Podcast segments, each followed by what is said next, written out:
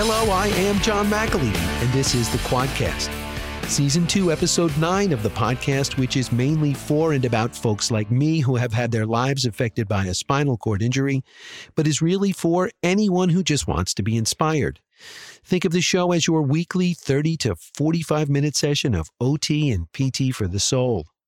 Today's program is one I have been looking forward to for some time. As many of you know, identifying and ultimately landing guests to join me has not been easy. First and foremost, despite being a legend in my own mind, haha, I realize I'm a veritable nobody. Want proof? Okay. I joined Twitter in February 2014, and as we speak, have a whopping 157 followers. The same goes for my Instagram account with just 75.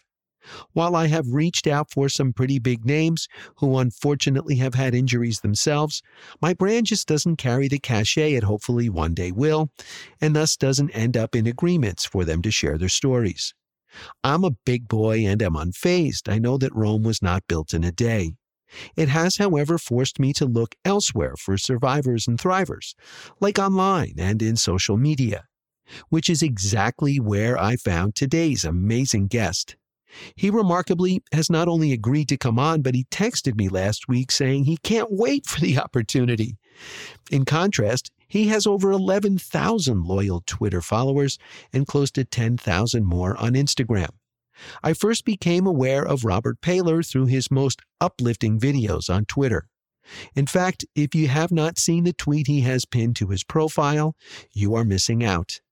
It contains a video from August 30, 2021, graduation day at the University of California at Berkeley, in which he walks across the stage to receive his diploma, some four years after being told he would never do that again following a devastating spinal cord injury he sustained on the rugby field. Robert describes himself as a quadriplegic on a journey to walk again and inspire others.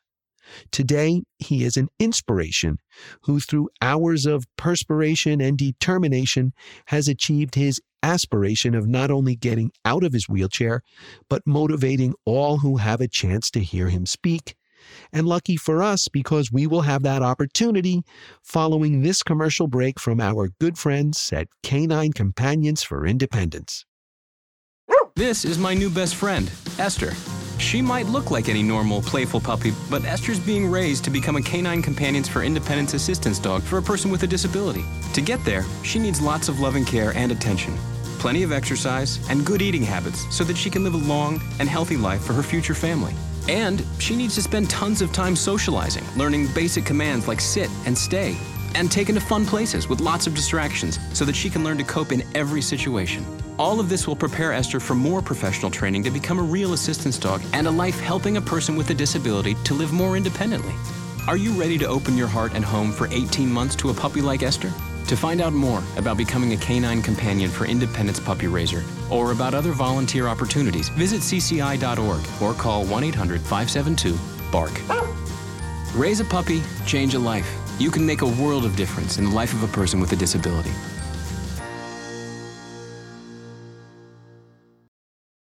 And we are back on the Quadcast. I'd like to thank you for joining us. And at this point, I think I should welcome in my guest, the aforementioned Robert Paylor. Robert, thank you so much for coming on and welcome to the show. Thank you, John. Thank you for having me. I'm excited to be here. Boy, we have a lot to cover here, a lot of ground. I think we have a lot in common that we're going to find out uh, throughout our conversation. But one thing I always like to do with my guests, because I know that these spinal cord injuries that we've had do not in any way define who we were and who we are. So why don't we begin at the beginning? Why don't you tell us where did you grow up and what was your childhood like? Yeah, so I'm from the Sacramento area um, of Northern California. Um, just kind of born and raised, and you know, I went to college over at UC Berkeley, just a couple hours away in the Bay Area. But um, my my childhood was, I mean, I can really not say anything other than amazing. Um, I was I was a lifelong athlete. Um, and just as as early as I can remember, I was playing sports, you know, like t-ball and kind of those the typical American sports of football, basketball, and baseball. And um, you know, eventually I found the sport of rugby, which is kind of this odd niche sport in America.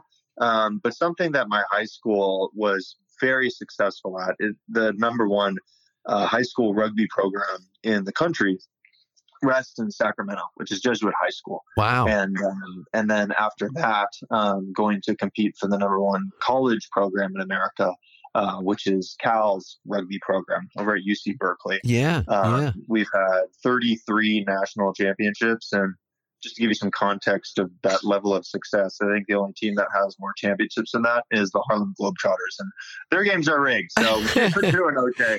Yeah, Um, you, you don't get to line up against the Washington Generals out on the rugby field, right?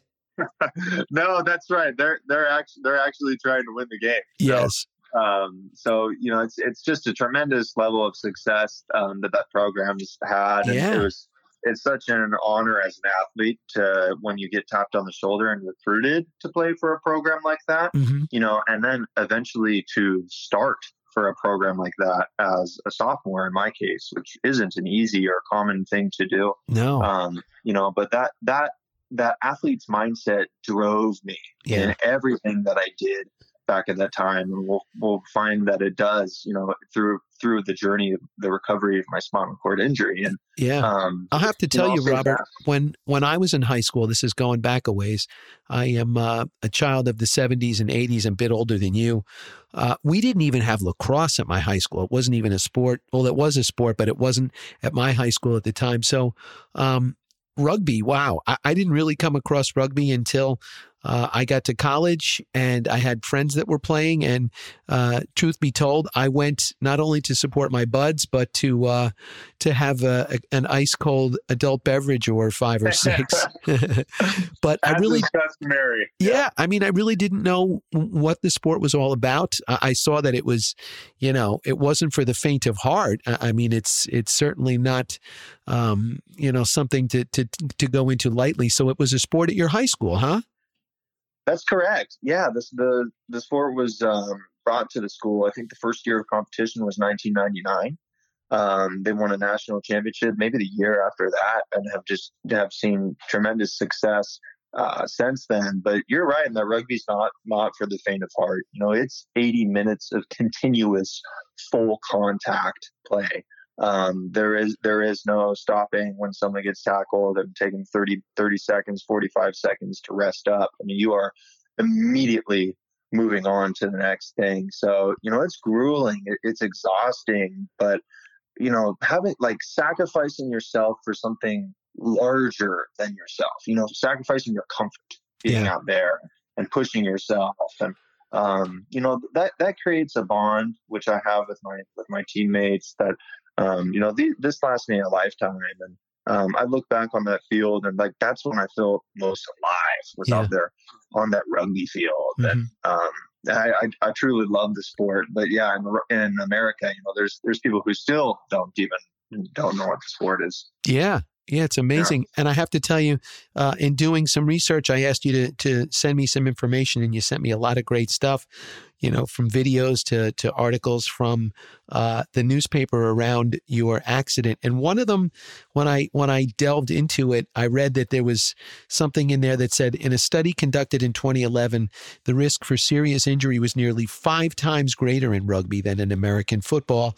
And the experts concluded that the potential for injury increases when players face each other in three types of close quarters, known as a maul, a ruck, or a scrum. Now, for for you newbies to to rugby like myself, can you explain what all three of those uh, close quarters things are? Yes. So a ruck is um, after a ball carrier is brought to the ground, um, you know, just a simple tackle.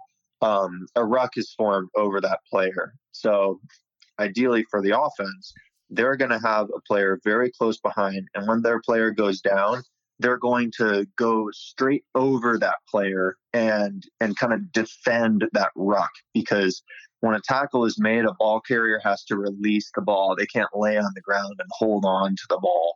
Um, they have one movement to place it, and then and they, um, you know, are intending to always place the ball to their team's side of the field. And then, as I said, a player goes over, and then the defense will come in and contend that ruck. So they're going to try and push that um, person on offense in the ruck over the ball um, Okay. and off to the other side so that they can go and, and take that ball because the ball carrier cannot hold on to that ball anymore. Okay. It's three games. So so that's that. The scrum is when um, it's it's a very organized um, uh, part of the game, and um, you know play kind of slows down for a second, and the forwards who are the bigger players on the field, you know, kind of like in football, like your your tight end types and. Um, we don't quite have lineman types out there on the right field because they got to be able to to Right. get around the field a little more. Sure. Um, but you know, your your larger, more physical players um, grouped together in a, in a unit of eight, um, and you know, and very meticulous binds, um, and and like series of cadences for pushing. Um, and they go straight against the other team's um, eight forwards, um, and they, you know, and they compete. They compete for the ball by, you know, using our shoulders to uh, to drive the other team back. And a maul is essentially the less organized version, more impromptu version of a scrum where players, and it's usually forwards, but not limited to forwards. It's more kind of who's in the area. Um, we'll get together and push the ball forward, kind of like in football, where a ball carrier gets stood up and you see the linemen kind of come in and start Yeah. moving the pile forward Sure. sort of like that. We do it. we do it a little bit better, I think, because it's kind of just it's more part of our game Yeah. uh, in rugby. Sure. Um, but but those you know those are those instances, and it, it just so happened to be um, the moment where know, I had my catastrophic injury. Yeah, well, with that as a backdrop, why don't you uh, bring us to May May 6, 2017? Uh, you're playing in the national championship against Arkansas State at Santa Clara University. Beautiful school. First of all, how excited were you to play in the national championship game? And then tell us the circumstances of the play that changed the rest of your life.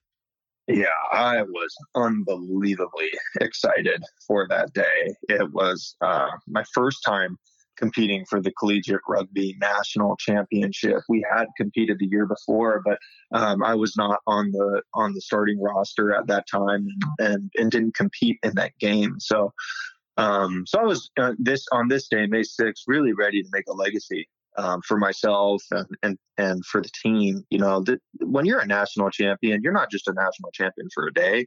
You're a national champion for life. This was something for me to bring my, you know, future wife and kids back um, over to Berkeley to to point to a, a banner on, on the wall and you know it described that day, described that team, and just just how much it meant. And um, so you know, I wake up and I got you know I got the butterflies in my stomach. and, Yeah. you know, I'm I'm I'm ready to go. Um, It's game day. We're all, yeah, it's game day. We're all we're all ready to go. And you know, I'm kind of I'm thinking about you know I'm thinking about my finals the day after maybe or you know like an internship that I had coming up um you know on the days in the days prior. But you know on that day nothing else exists. It's just it's just the moment and um you know and and living in this moment, competing my best in this moment and um anyways, we're playing Arkansas State that day, which um, I don't think that they've won a single national championship. We were competing for our 31st national championship on that day. And that's just with the tournament being around in the last 45 years. So, you know, we had this attitude of we've been here, we've done this before, we're very composed, we're, we're collected and, um, and confident Yeah. as well. You're like the Yankees. Yeah, yeah, we're we're cautiously confident, I'd say, and um, and uh, you know, our, Arkansas State that day, I'm sure they knew they had quite a challenge ahead of them, and um, you know, so eventually, uh, play ensues, and it's about a minute and a half into this game that I'm competing in a maul, which I described earlier, Yes. and um, we're about five meters out from the goal line. Now, remember, mauls are like the boiler of rugby. It's where the big guys thrive. Yeah. You know, I'm a I'm a bigger guy at the time. I'm 20 years old. I'm 6'5", 240 pounds. Wow. And, uh, you know, lean, mean fighting machine. I Yeah. was, I was I was put on that field to move people. So being about five meters from the goal line, I mean, I'm like drooling here on the steel, thinking, "Yo, let's go, Rob, drive this thing in, and let's Yeah. let's pound this one in early." Yeah. Um, as I'm doing this, the opposing players they start making illegal moves, and the referee's not calling it. So first, the player enters in from the side of the maul, which is a penalty. They're supposed to come in through the front of a maul, and the referee doesn't call it. And the same player who comes in from the side, he binds me in a headlock. Oh, Um, if you gosh. can- If, you can imagine, he's coming in from the um, from the side and using his arm to drag my head down. He's so sort of pinning my chin to my chest. Ugh. Now, normally in rugby, this is an automatic yellow or red card. It's an immediate suspension from the game. Um, but well, for whatever reason, the ref doesn't see it. The ref doesn't call it. Had you ever been put, not to interrupt, had you ever been, uh, had that same type of thing happen to you where somebody grabbed you but like that? I have, and it's been called. Um, and you know, the the referee immediately blows his whistle and awards us a penalty, and and will either um, have that player sent off the field for ten minutes or for the rest of the game. Yeah, so he Um, knows that the player knows that this is a no-no. This is not not something that's uh, allowed on the field of play.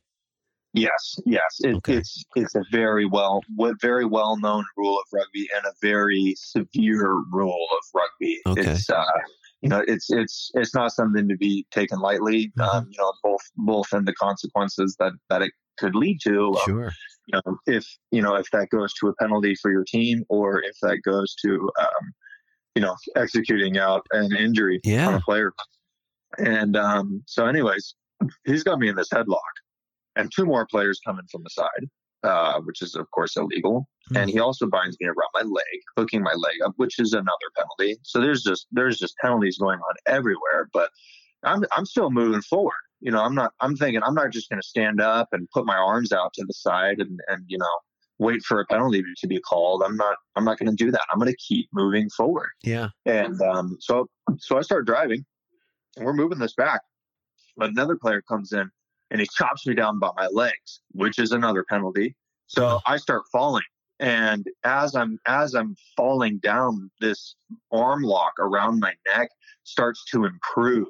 Um, he he bears down with with all of his weight and strength on my neck, Oh, and you know as I collapse with my pin with my chin being pinned to my chest, I just I kind of close my eyes and grit my teeth. Um, you know, just expecting just impact another collapse maul, which is not all that uncommon. Um, but when I hit the ground, I, I felt a horrific crunch in my neck, and then um, just an explosion of that pins and needles feeling everywhere throughout my body, um, from from about my, my like the top of my shoulders down, and um, you know, instinctually, I just try to pop up because that's you know kind of what you do in, in sports like that. You you just get up and you get to the next thing right away, and uh, you know immediately I don't. And um, I had broken many bones before. You know, I broke my left wrist once, right wrist twice, my hand, my nose twice. I, I knew what, it, and a lot of that happened in competition. So I knew what that felt like. And when I felt that feeling in my neck, I knew I broke a bone. And, um, you know, just back then I had heard these stories on, on TV and, you know, seen, read them on my phone online and of situations where this happens to people. You know, they're, they're lying on the field. They can't move anything they can't feel anything, and um, their life has forever changed. And um, in the stories that I saw, for a lot of them, um, unfortunately, there there wasn't a lot of physical progression Yeah. um, that that they were able to have. And my I my mind is just swimming in terror, Mhm. just sheer terror. I'm And- thinking. This is my worst worst nightmare, and and I can't wake up. and meanwhile, there's there's a massive humanity still lying on top of you. So yeah, so that, this Oh, is this is where it really gets ridiculous. So yes, I collapse. Um, the maul collapses, but you know, in the sport of rugby, it's continuous, and they, you know, they go on to the next play. So you know, the mass, the massive bodies quickly quickly moves away, but the referee does not stop play. Oh, We continue to compete. As I lay there, I pr- practically look like a corpse um, because I, it, you know I had, I had a C five six injury. Um, you know, so normally I'd be able to um, have some decent arm movement, you know, my shoulders or biceps. But at that time, being in spinal shock, um, I was essentially paralyzed from the neck down. I, I could just I could breathe shallowly, um, you know, which which is of course a, a great relief. yes. Um, And are you But- face down? Are you face down into the turf? Uh, yeah, my so my uh, the front of my body, yes, my chest was in the turf, and my head was kind of kind of down into the side. Oh so, God. um, so you know, I, I could still I could see you know what was what was behind me and to my left. Um, you know, and, and immediately my training staff sprinted out to me um, because, like I said, I mean, I, I looked like I looked like a dead body on Yeah. that field, Yeah. and um, And know, are I'm you whispering to them, "Don't you know? Don't touch me, don't move me," kind of a thing? And then, you know, at that point, does the the surfboard come out and the uh, the stretcher and all of that stuff happen? Yeah, that's right. They they came up to me. I remember our, our head trainer. She she you know came right next to me, and and they're being very cautious because this play is still going on. If they would have come back over and fallen on top of me, Oh, good grief, it certainly would have been devastating for my injury. It might have even uh, Killed you. Killed me. Yeah. Yeah, it was it was horrible. Um, so, anyways, um, they were able to kind of block play from coming back to me, and it didn't stop until we ended up just scoring on them, and they're kicking the conversion over my paralyzed body. I mean, Oh. it was. Just good. God. But anyways, when my trainer comes over there, she asks what happened, and I just, I mean, I yell as loud as I can, but it probably wasn't more than um, just a conversational tone. I just said, I broke my neck. I can't move anything. I can't feel anything. I broke my neck. I broke my neck. And, um, you know, and then they, you know, they say, okay, don't move anything, you know, and they start kind of going through those tests, you know. Robert, can you, you know, they're kind of like squeezing my cleats, you know, Robert, can you feel this? And I'm, I'm just like completely detached. I can't feel anything. They, they, you know, put their finger in my hand and okay, Robert, make a fist, squeeze my hand. I mean, I'm doing, I'm like in complete terror, doing everything I can, just praying that I get something. And, um, and I, I can't do anything. Hmm. So they put me on that stretcher and, uh, rushed me over to the hospital. And, you know, we do our series of medical imaging and, um, the doctor comes back and he's got a bad look on his face. And he says, you know, uh, Robert, the you know sport of I hate to see when stuff like this happens, and uh, you know the sport sport of rugby is is a is violent, dangerous sport. Um, which, by the way, this isn't this is not common in the sport of rugby, and it's Right. completely illegal what happened. But Mm. continuing back on his message, he said you need to start dealing with the reality of this situation, and the reality is you will never walk again, you will never move your hands. You will be lucky if you can do something like pick up a piece of pizza and bring it to your face. Oh, gee, Yeah. thanks, Doc. Thanks for Yeah. that warm and fuzzy. You know, throughout all of my time with with doctors and nurses, and I've I've had a million of them. And this guy, I would have coined the phrase. He sounds like he had the bedside manner of a bedpan. I mean, what a Yeah. what a thing to tell some a, a young man who's just had his, you know, the trajectory of his life just completely changed, and to to throw that in in your face. But it sounds to me like you being the athlete and and you know the determined guy that you are you kind of filed that in the back of your head as if to say oh yeah pal let me show you. And and as we get further into this conversation uh, that's exactly what you did. So so then robert Mhm. after after that you know bright sunshine that he tells you uh, i'm i'm assuming you had uh, some surgeries and things like that. And how do you at that point start to get stabilized Yeah. So so right then he you know he recommends spinal fusion surgery. He says the disc between my C five six vertebrae ruptured into my spinal cord. Um, and what he recommended was replacing that ruptured disc with an artificial one and fusing the region. I had also had fracturing on my uh, C five and C six vertebrae.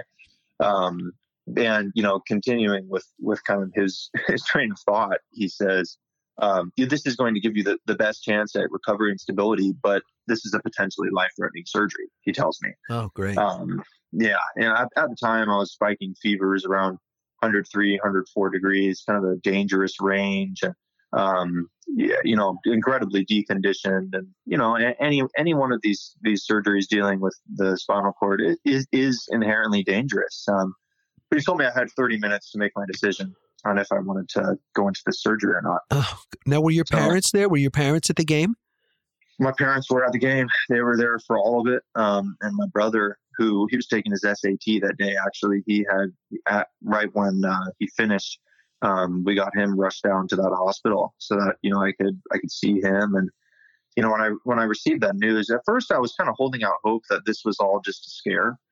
And that you know, I was I was gonna the doctor was gonna say this is just a stinger, it's it's just a scare, and Yeah. you're you're gonna be fine in a couple of days playing rugby. And um, you know, he he really put put a dagger in that, Mm. and um, so I, I needed hope, hope. I needed help. And I called my religious advisor. My faith was very important to me. And in this moment, I needed God. Mm-hmm.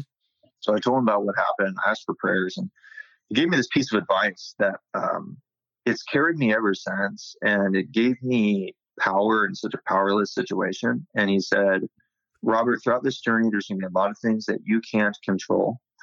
But the one thing you can control is your mindset. This injury can't take that away from you your positivity, your ambition, your willingness to wake up every day and fight this is up to you. This can't take that away from you. So, you know, in that moment, I, I couldn't control what happened to me. I couldn't control the odds of how I would progress, but I could control my effort. You know, I could I could control my positivity, not my ability to be happy or sad. I don't think we have control over our feelings, but I do but we do have control over that positive outlook that, you know, I'm going to give it everything I have because, you know, the thing is, I can spend the rest of my life, you know, fight, fighting against this spinal cord, spinal cord injury and, you know, hoping, hoping to walk again and just have greater independence, all of those things. I can spend the rest of my life doing that, you know, and the odds actually point to that I probably won't progress to the way that I hope. It's very unlikely that I will. Mm-hmm. I'm okay with that because I just need to be able to look back on the end of the day and know that I gave it everything that I had. Yeah. Um, I have I have no regrets. And in the end of the day, whether it leads to me not needing the use of a wheelchair and being more independent or not, um, that will matter because I was doing what was healthy for my body, you know, and we'll really find, we'll probably talk about this later, is it illuminated a greater purpose for of my life to be able to use that journey to inspire others. But that first phone call with my religious advisor right there, it, it was probably the most life changing phone call I've ever had. How powerful, my gosh, to be a 20 year old kid at the time. I mean, you're a kid and, and, to have this happen to you and, and to, to hear those words and for it to, uh, to register with you you know, in that moment. I mean, most people would be saying, "Why me? Why me? Why me? I can't do it." But for you to to take on that attitude so soon is uh, is amazing. And and I have to tell you that, uh, I mean, I know from example that without uh, an amazing and supportive, strong family and and tremendous friends behind me. Um, you know, I would never have progressed as fast as I did and you know as far as i came in in you know right in the initial aftermath of my accident tell me about how important your family and your buds on the team and, and friends from high school were unbelievably important and um, you know the the support that i've received is just incredible and mind-boggling um, to me you know I, I always used to kind of think like if something really bad happened to me who would really care? you know, like yeah. um, I would be like, you know, of course my family was is going to care, and my closest friends are going to care. Maybe someone else is going to hear about it and think that you know, and and and really care about it. But we're talking about, I don't know, thirty people, something like that. Maybe you know, maybe a little more if you count my teammates, stuff like that. Sure. You know, maybe maybe maybe close to hundred people are really going to care. Um, boy, was I wrong because the, the amount of support I've received is, is just it, it's a number I, I I can't even comprehend, and I will I will never be able to fully understand the scope of it. Um, it was very early on, about three days into my injury, that my best friend's mom started a GoFundMe campaign mm-hmm. to help pay for the rehabilitation expenses of this injury, mm-hmm. um, which was 100% necessary. As you know, breaking your neck is not a financially no, decision. The bills are astronomical, uh, right? Yeah, it, it, it, it, needs, you need help. Um, you really need help. And so, so we asked for help and, um, you know, and, and the support just started coming in in unbelievable, unbelievable numbers, um, from all over the world, you know, whether that was, um, people who were donating their kindergarten graduation money to oh. my rehabilitation that I have never met and I never will meet. Um, you know, people on the on the other side of the world sending in checks. You know, rug- rugby players from England and New Zealand and Australia. And, um, you know, jerseys from professional teams over in that area. Mm. Um, I mean, I, I have I have jerseys that I could stack up like to the top of my ceiling. You know, whether that's the New Zealand All Blacks or you know, some Modesto rugby club, you know. Like That's amazing. Yeah, it touched yeah, a nerve. it absolutely incredible. And um, you know that that kind of support, and you know whether it's donations or just just the message of you know I believe in you, Robert. You can do this. When I had all those doctors and nurses saying that you know I needed to anticipate the worst, I had these people telling me to to believe in the best and and believe in myself and you know, it kept me going through those moments because I, I battled pneumonia. I couldn't swallow anything. I mean, I was in that in the first month, I was really fighting for my life. Mm. And um, you know, that support I received from from this whole community um, was amazing. And then and then that closer community with my teammates, they they showed up every single day to come say hi to me. And even when I returned back to school, we created a, a spreadsheet to be able to be able to help me tackle the hills of Berkeley. Um, because I don't know if you've ever been to like San Francisco or kind of that area, but it's just hills for days. Yeah, sure. sure. I don't care if you're like the Lance Armstrong wheelchair pushing, like those, those hills, are, the hills are going to win. So yeah, yeah. Um, I needed help, and my my teammates put together a spreadsheet on my class schedule, and my workouts. And uh, they'd sign up for those slots and they'd help push me around campus where I needed to go when I needed to be there. And um, and my family. I mean, my mom slept on a chair by my bedside for three months, and she was someone to talk to. And she scratched my nose when I did. She wiped my tears when I cried, and I couldn't have done it without her or, or any of my family. Yeah. Um, you know that that support system and that that ability to ask for help is is uh, you know, it's hard to ask for help. It certainly was for me, especially after being such, such an independent, you know, go getter kind of person. Sure. Um, but but but it's imperative. It makes it makes life so much easier, you know, so so much better um, but I was certainly very lucky to, to have all that support. Yeah, you, you really find out, Robert, who's in your foxhole when the when the you know what hits the fan. And it sounds mm-hmm. like, you know, in my instance, thank goodness for my family, and same with you. You were blessed uh, with with a great family who I'm sure is still uh, with you today, pushing you and and behind you. And um, how about now? I, I, think I know the answer uh, to this question, but um, it, through experience that I had as playing three sports in high school, I knew that um, when I was first wheeled into the physical therapy and occupational therapy gyms,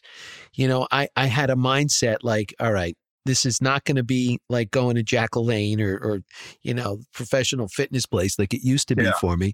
But you know, I was a jock and I was an athlete, and I said, all right, if I'm going to get back as much as I hope that I'm going to get back, I got to tackle this like it's, you know, my job. And so that's how I went yeah. about doing it. I'm sure you probably did the same thing when you first went in for therapy.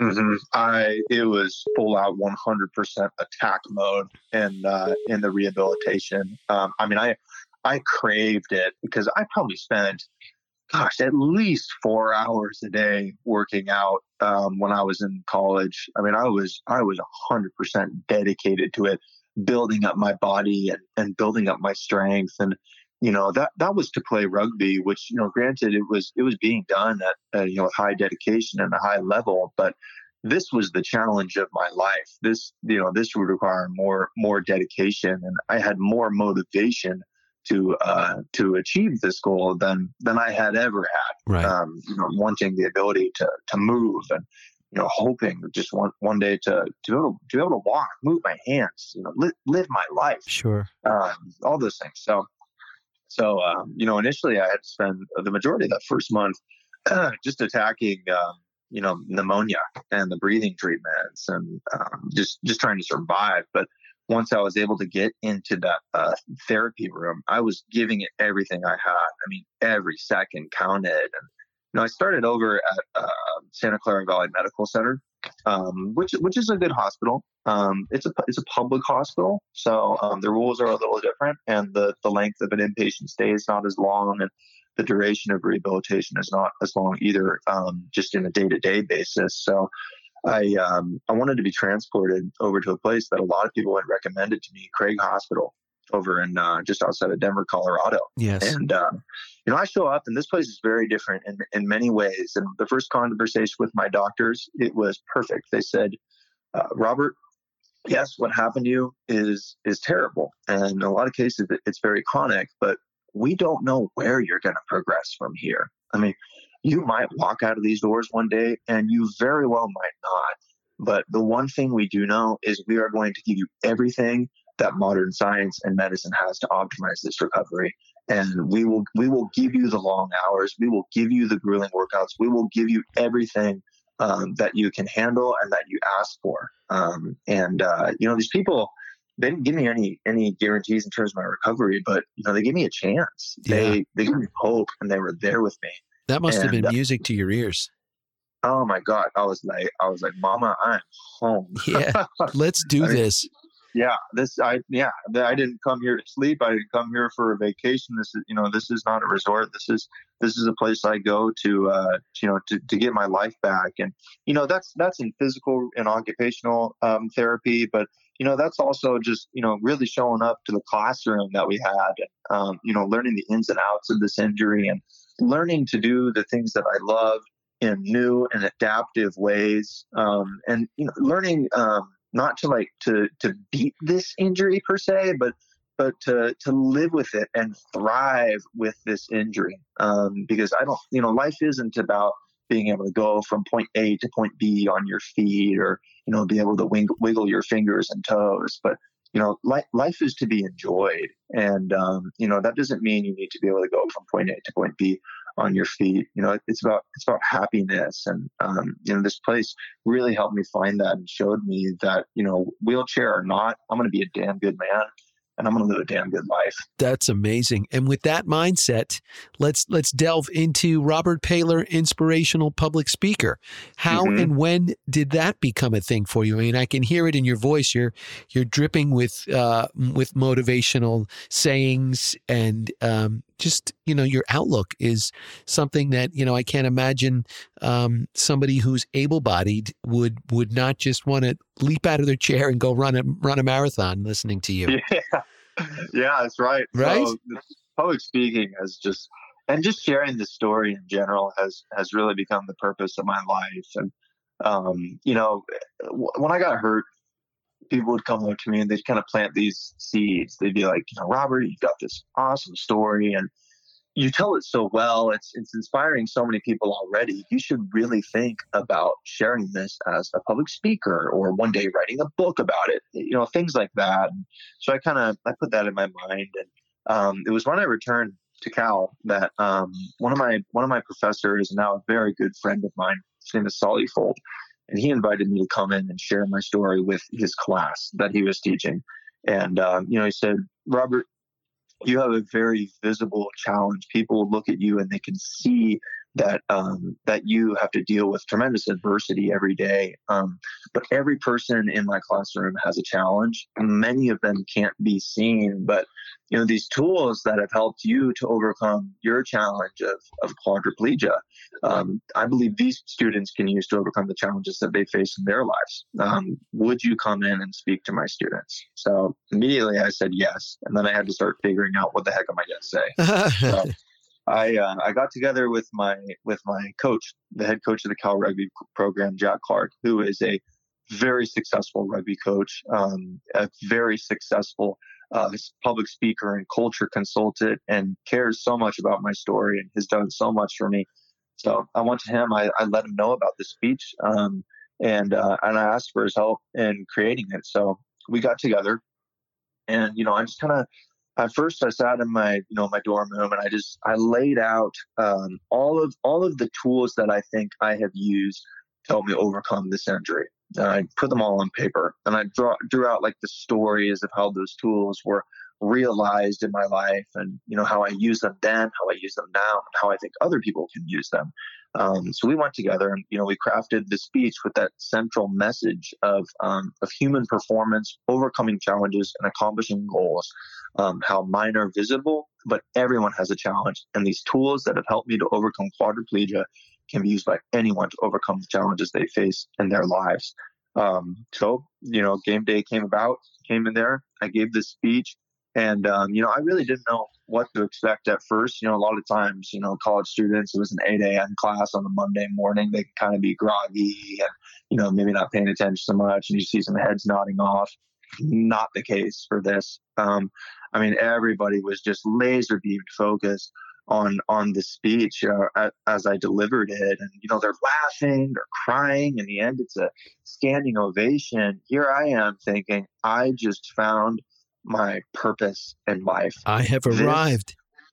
This, yeah, this is this is the gift that this in- injury gave me. My injury, it took a lot from me but my injury's given me so much more. And the biggest thing it gave me is this ability to inspire people in a way that I never would have had playing rugby. And it's now afforded me the opportunity to, to speak to Fortune 500 companies, to, to give a TED talk, and, you know, speak, speaking all the way to CEOs of of large corporations to you know kids like in an elementary school or you know stuff like that um, to be able to hear people come up to me and you know say, Robert, you've touched my heart, you have touched my soul, you've changed my life. You you've helped me battle through cancer, you've helped me battle through the loss of loved ones, or overcome alcoholism, or um, deal with my the, my own injury. I hear things like that, and I'm just like, I could never wish this injury away.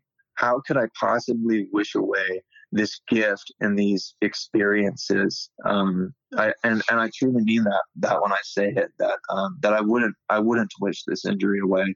Um, you know, I'm grateful for the things that it's given me and and this really selfless purpose I now have to be able to make a difference. That's unbelievable for you to to voice that. You know, I, I don't know as to whether I couldn't wish mine away, um, but it, it, reminds me of a quote that I love that a uh, neighbor down at the New Jersey uh, seashore, right around the corner from us. She always puts inspirational things on a chalkboard she has out in front of her business.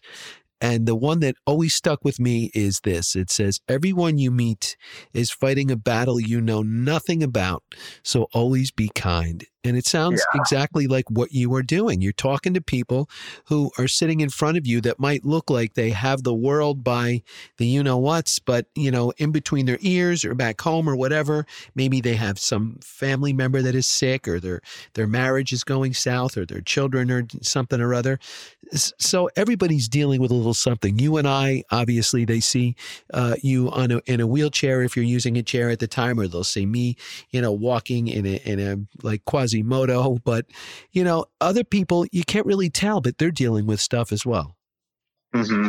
That's exactly right. No, that that's that's exactly right, and it's always important important to be kind and um and you know always important uh, when you see someone smile and um and just to be to be that like positive energy in the world and um you know that that's good for others and it, and it always comes back to ourselves to just always be feeding ourselves a good positive mental diet um, you know because these challenge these challenges are very very significant but um, but like you said they are not life sentences and um, and I think that we can really find gifts within these challenges um, to where Absolutely. it does it does make it to where you know something that that we wouldn't wish away you know of course I wish that I could walk again of course I wish you know that I had you know full recovery full movement throughout my entire body but yep. but you know, having someone come up to you and say, you know, Robert, you helped me beat cancer, or um, you know, you, have helped you've helped me get through these really difficult situations. I'm like, you know, how how could I possibly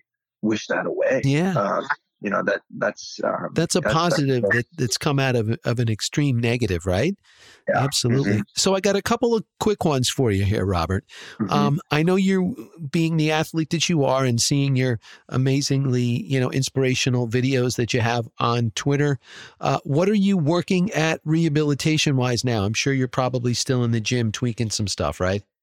I am. I am. Yes. So. Um, you know, it's, it's a plethora of things. I've been very busy just at, at the at the home office at the desk between my speaking. I actually just dusted off the last chapter, the first draft of the manuscript for my book.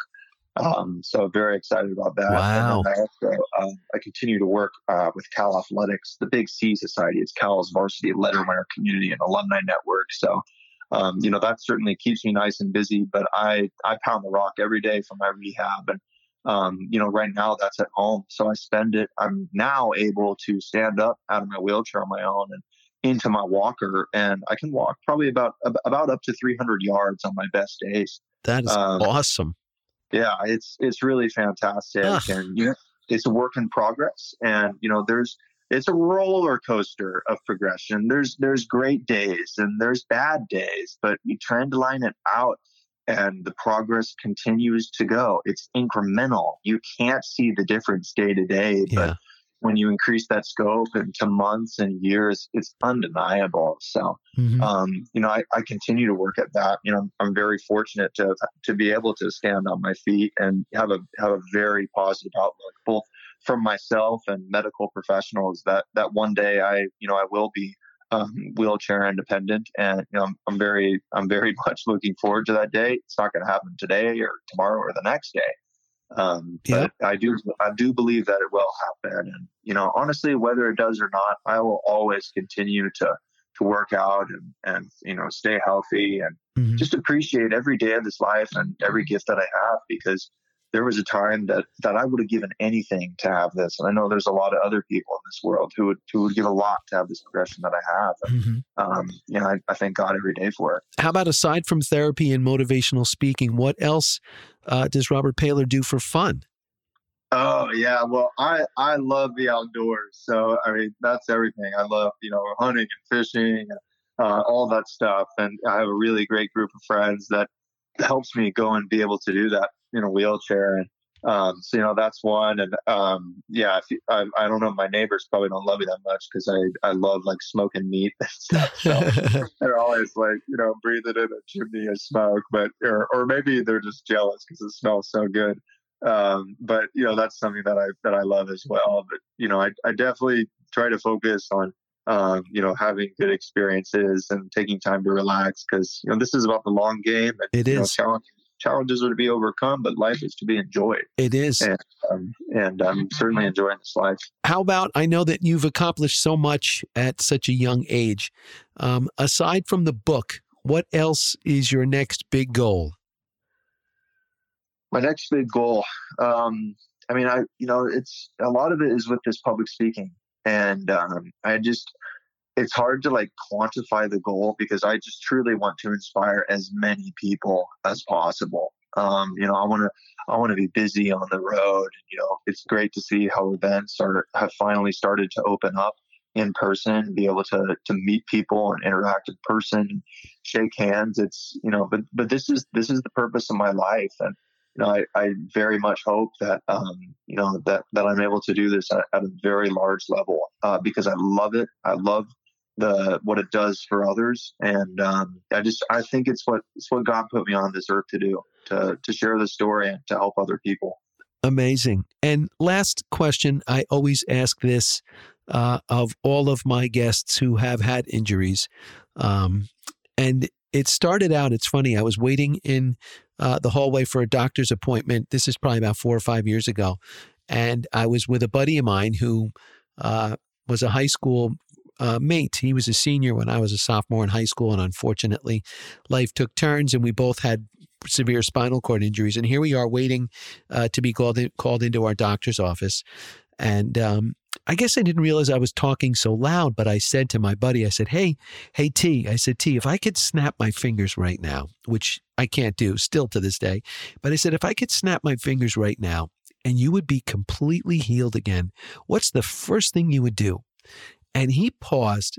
And then I started to hear from behind me, I would go work in my garage. And then I heard a woman say, I would go gardening in my backyard. And I'm like, oh my God, this is a question. And everybody started chiming in. So yeah, it, it stuck with me. And when I put this podcast together, I always said that that's going to be a question that I'll ask of my guests. So I'll put that to you, Robert. What would be the first thing that you would do if you were completely able bodied?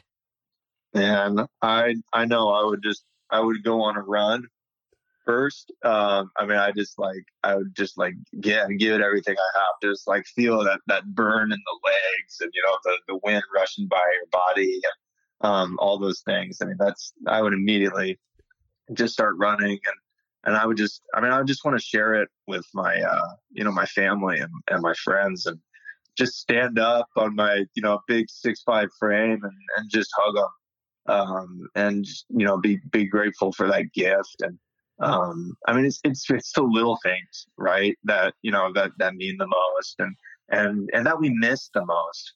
Um, but you know, and, and for me, that's, yeah, that's going on a run. That's, you know, that's sharing, uh, that's sharing that gift with my family. Mm-hmm. Um, it's funny. Yeah, that's that's always like that. my answer too. I would get out on the road and just want to taste that sweat as it drips down my face into my mouth. Right, that salty sweat.